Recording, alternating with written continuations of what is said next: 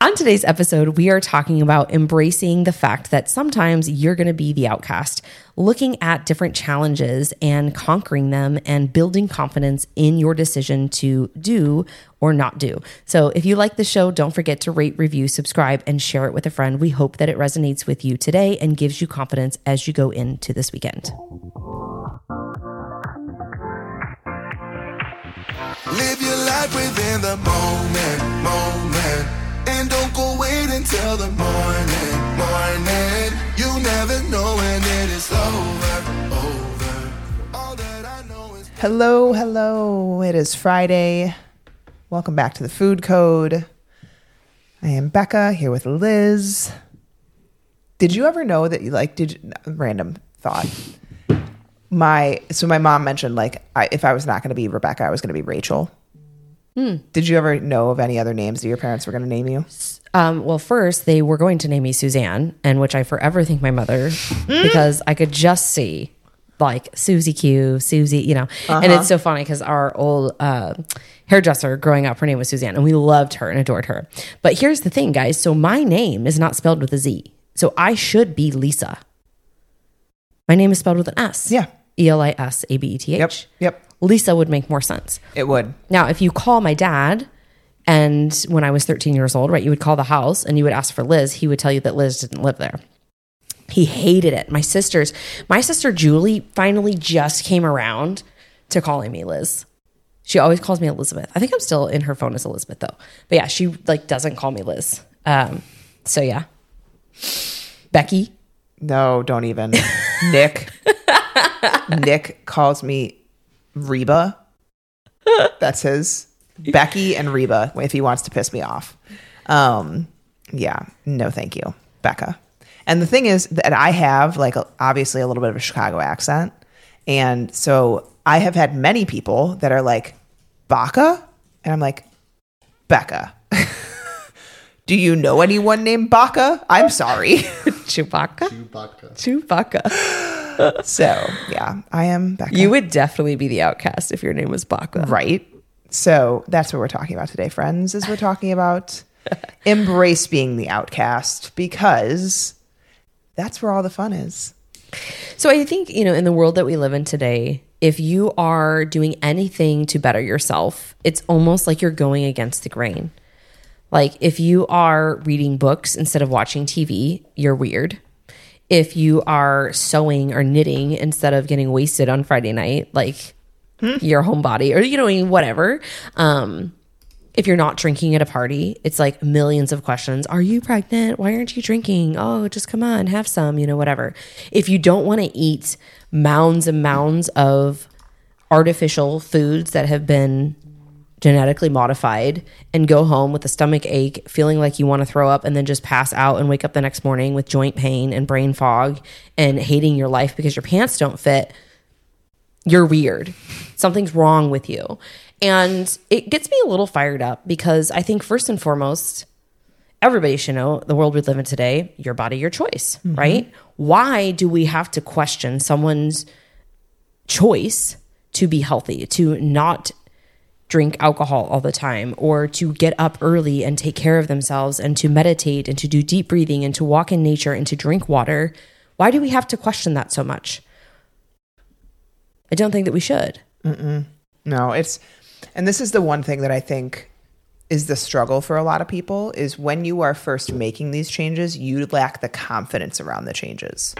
You don't you maybe don't understand why you're doing what you're doing. You maybe haven't seen the results that you want to see yet from the work that you're putting in. Um, and those can be deterrents. I, completely understand those can be deterrents. Um, but that is why we I think it's so important to work with someone that can help you understand the why behind what you're doing, that can help you build the confidence around the aspects of changes that you're trying to put in place. Um, because I, I know that for me, when I wasn't sure, I was much less confident. And the one thing that changed was like I started going with my gut. And if you listen to Ted Lasso, if you, I love Ted Lasso, he talks about like he has a quote that's basically like, you know, if you're not sure, think about it, but check in with your heart and your gut on the way down, and you'll probably pick the right decision, basically. And Yeah. so, like, I, when I was trying to please everyone and I was trying to be someone that other people liked, even though I didn't like myself, I think a lot of people are in that place. Um, I was really unhappy. Because you want to fit in. You wanted right? to fit in. You wanted people to like you because you didn't please. like you. And in that place in my life, I can look back on now and be like, wow, like I was, I was so miserable with my life, just trying to please other people and trying to fit in. And now that I am proudly who I want to be, life is so much happier. I, mm-hmm. I do what I want. I don't ask for forgiveness or permission. I, you know, go to family outings with no intention of drinking or I bring my own, like we had a party, or like basically a weekend long party with my in laws and um, my sister in law was in town from Arkansas and we had a baptism for a kid. And basically from Friday afternoon until Sunday evening, I was over there and there was lots of drinking. There was pizza, there was fried chicken, there was no healthy options really. Um, and I brought my food for every meal and no one made a comment thank goodness probably because they know by now they know me um, i have created that stigma but i also look on and see some people you know that are really drunk and you know then hung over the next day or making decisions or getting in fights or whatever it might be um, and and I I become much happier with my decision. And one thing, it's never easy. Like it, I, it never gets easier. But what I find to be all worth it is when I wake up on Sunday morning or Monday morning, and I'm like, I don't feel horrible. Mm-hmm. I'm so proud of the decisions and the discipline and the grit that I had this weekend. And if people want to talk to me about what I'm doing, I'm more than happy to talk to them about what I'm doing. And I love now being that person. I love being the person that goes against the grain. Because you know what? I don't want to be part of the grain. I don't want to be part of the world that's unhealthy, that basically does whatever they want, has completely doled out dopamine. They have no jo- true joy in life anymore other than external sources of alcohol, food, parties, you know, drugs, whatever it might be. And so, what I tell people and clients that are struggling with this, I ask if you were to remove everyone else from the equation, if you were to put yourself in isolation, what do you want? If all of the parties and the drinking and all of the friends that go with it were no longer there, what do you want for yourself? Yeah, I think for me, it's been an ebb and flow over the years, right? Of figuring out what works for me in terms of balance, um, when I want to have drinks, when I don't want to have drinks. And what I've recently found and really thought a lot about after reading a couple of different books, including The Naked Mind, but also just hearing some other people that I follow in the space that are also, you know, in the work that we do. The biggest things that that resonates with me is I like my life. I like who I am. I like our business. I'm happy. I have a very good marriage. I love my frustrating toddler. You know, I like my life. Me too. So why do I need to like previously it would be an escape mm-hmm. for sure, like very transparently, like an escape. I, I remember when we had our gym Saturdays at noon, mm. pop the champagne bottle, baby. We don't have to be up at four o'clock in the morning tomorrow, you know? Um, and that was also, it wasn't the people or anything like that. It was the grind and, um, you know, my husband having to be there early in the morning, late nights, and just whatever. And it wasn't that we didn't like our life at that time. It wasn't what we wanted to be doing long term. And now we're building that. And so for me, I would much rather, it, it's more important to me to wake up, to feel refreshed, to have some time if I get it. Um, you know, in the morning, marketers will freaking sleep. Um, to have some time to myself because that's when I'm most creative. That's when I do my most creative work in terms of thinking about content I want to create, things we want to improve for the business. Um, you know, even just studying and soaking in and absorbing information. You get me after noon, I'm pretty much like dead. My brain's been on fire all morning, right? And we've gone on calls all day long, or like today, we've podcasted all day long. There's really not much energy left in my battery. And so I really can't afford to not feel well in the morning after eating. And that doesn't mean that I don't ever want to like go on vacation and have some drinks and throw down and have some fun. But I think for so many people, they struggle to make these changes because FOMO, right? Fear of missing out. If you've ever been sober at a party, it can be very overstimulating very quickly. Yep. I've experienced this, you know, a few times in the past few weeks, and that's fine. It doesn't bother me. Um, I also know how I act when I'm intoxicated. I'm the dancer. Let's have fun. Let's keep the night going and stuff like that. So I'm personally one who would be creating that overstimulation for others.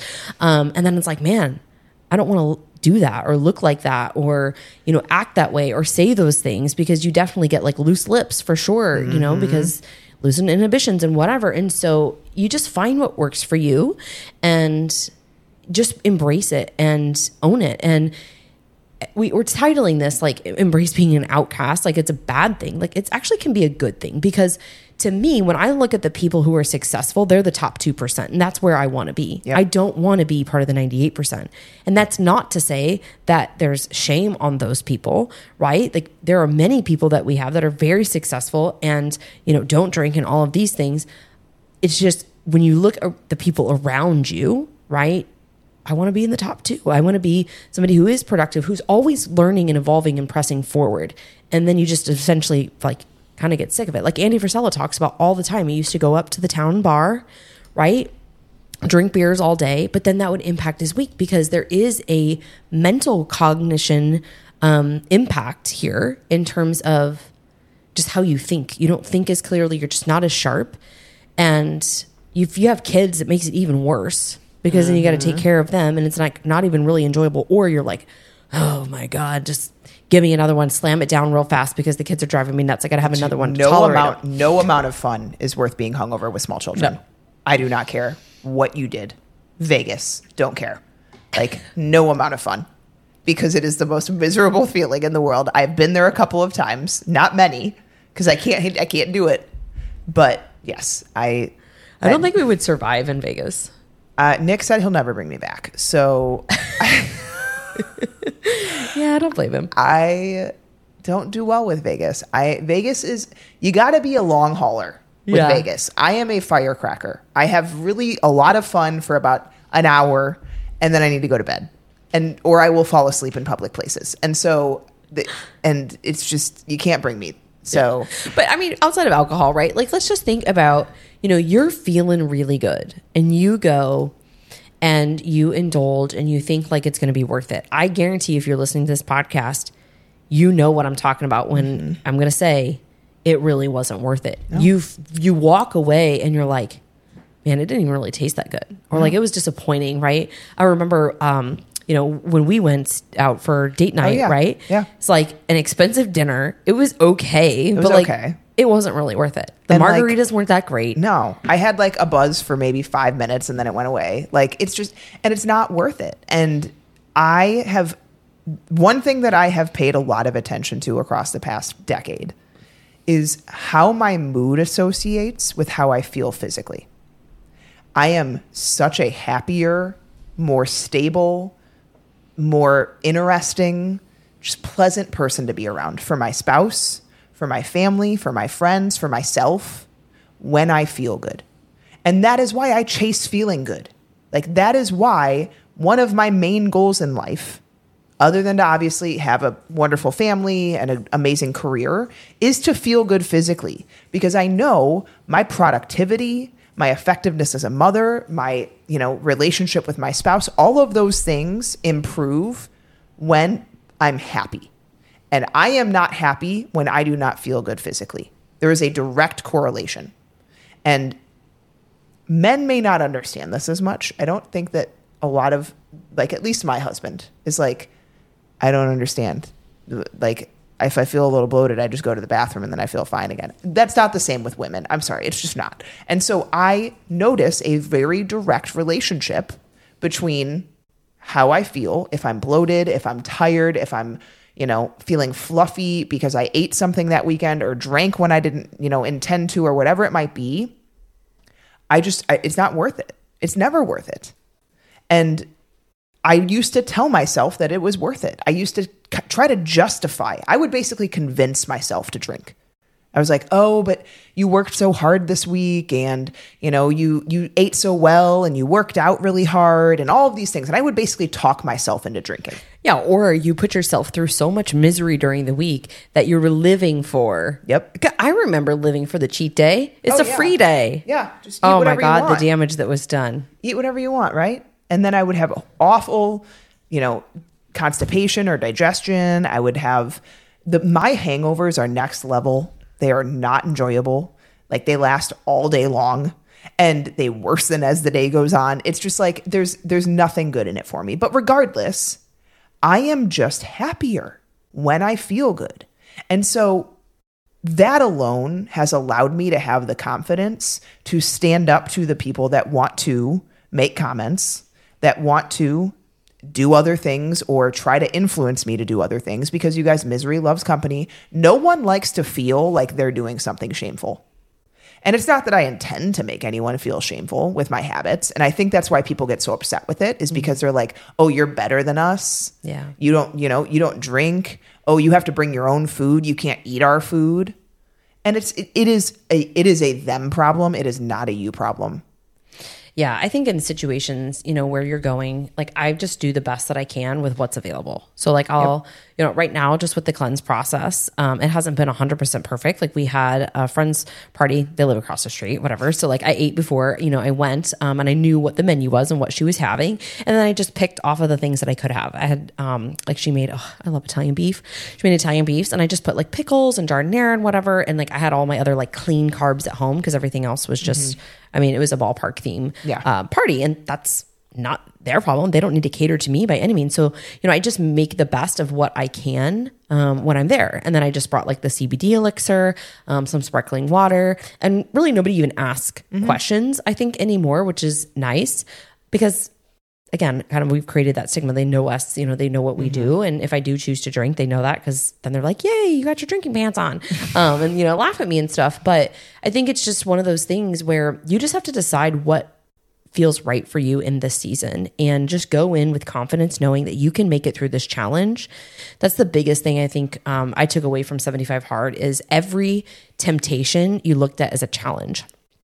Can i pass this test? Right? Um, with yourself. Yeah. and that's where you build the mental grit and again even if it's just like you're tracking your food or you made a commitment not to drink or whatever i think it's important to tell people who support you. You don't need to tell people who want this full on explanation and ask you well why and nag you about it and maybe potentially like make fun of you or put you down. But maybe it's your best friend or your spouse or your sister who's going to be there and you say like hey just help me uh, hold me accountable. Like i made a decision i'm not gonna drink or text a friend right? Like i text becca a few weeks ago we were on um, a boat for father's day and i was like i'm the only person not drinking. It was just very overstimulating. Um, and we had like obviously like toddlers and kids and so nobody was getting wild by any means. I didn't really miss out though because it was like what were those two or three drinks on the boat ride really going to bring more joy or better my experience? They weren't going to do anything for me. I had my rise i had my cbd elixir i was you know, just as content and happy as I would have been with alcohol. Um, and so for some people, it might take you some time to get to that place, but you start by passing the test. You start by going in, setting a goal, and accomplishing it. And again, if you need support, you need to text somebody, you need an accountability buddy, don't feel shameful about that. You know, that's what you have friends and supportive friends, hopefully, for in your life. And if not, maybe it's your practitioner, maybe it's a coach that you're working with.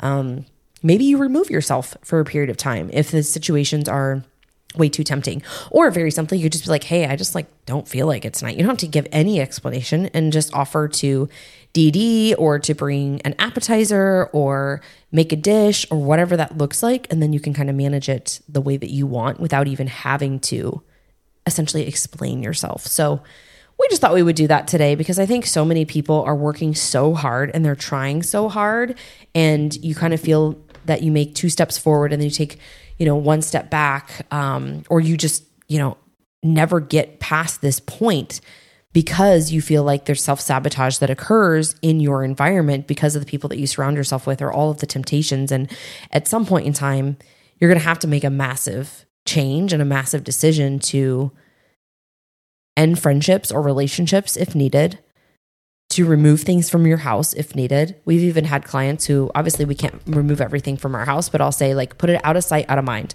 Make a cupboard for yourself if it's the kids' snacks that are really triggering you. Like Marcus has his own cupboard. Mm-hmm. Not that I'm like triggered by his snacks. He's got some good dang. He's got some good snacks. Carson's been on a peanut butter and jelly kick lately, and he like wants it almost every night for dinner. I freaking love peanut butter and jelly. So good. It's one of my favorite. So foods. And so, and like the kids like Uncrustables, and so like I'll grab those for traveling and stuff. And Yeah. it's just been hard lately. Yeah. so, um, you know, make, make a cabinet for them if you need to. Like, there's all kinds of strategies that you could do. Like, again, if it's alcohol, like I'll tell people, you know, don't keep it in the house so then you have to go buy it. Or if it is in your house, like put it in the basement and like in a place that's kind of hard to get to so that you have to. The, the whole point of this is multiple steps. You want to put barriers up, you want to make it harder for yourself to get the ice cream or to get the wine or whatever it might be. So then as you're doing it, you can kind of talk yourself through like, wait a second, let's let's reel it in. If I take this action, am I going to regret it? Is it taking me the filter I always say, is it taking me one step further towards my goal or is it taking me away from my goal? Because nothing that we do is neutral. No choices that we make for what we're choosing to put into our body, sleep even, right? Like, is it taking me to a more restful state, a mm-hmm. happier human being? Or is it causing to me to be sleep deprived?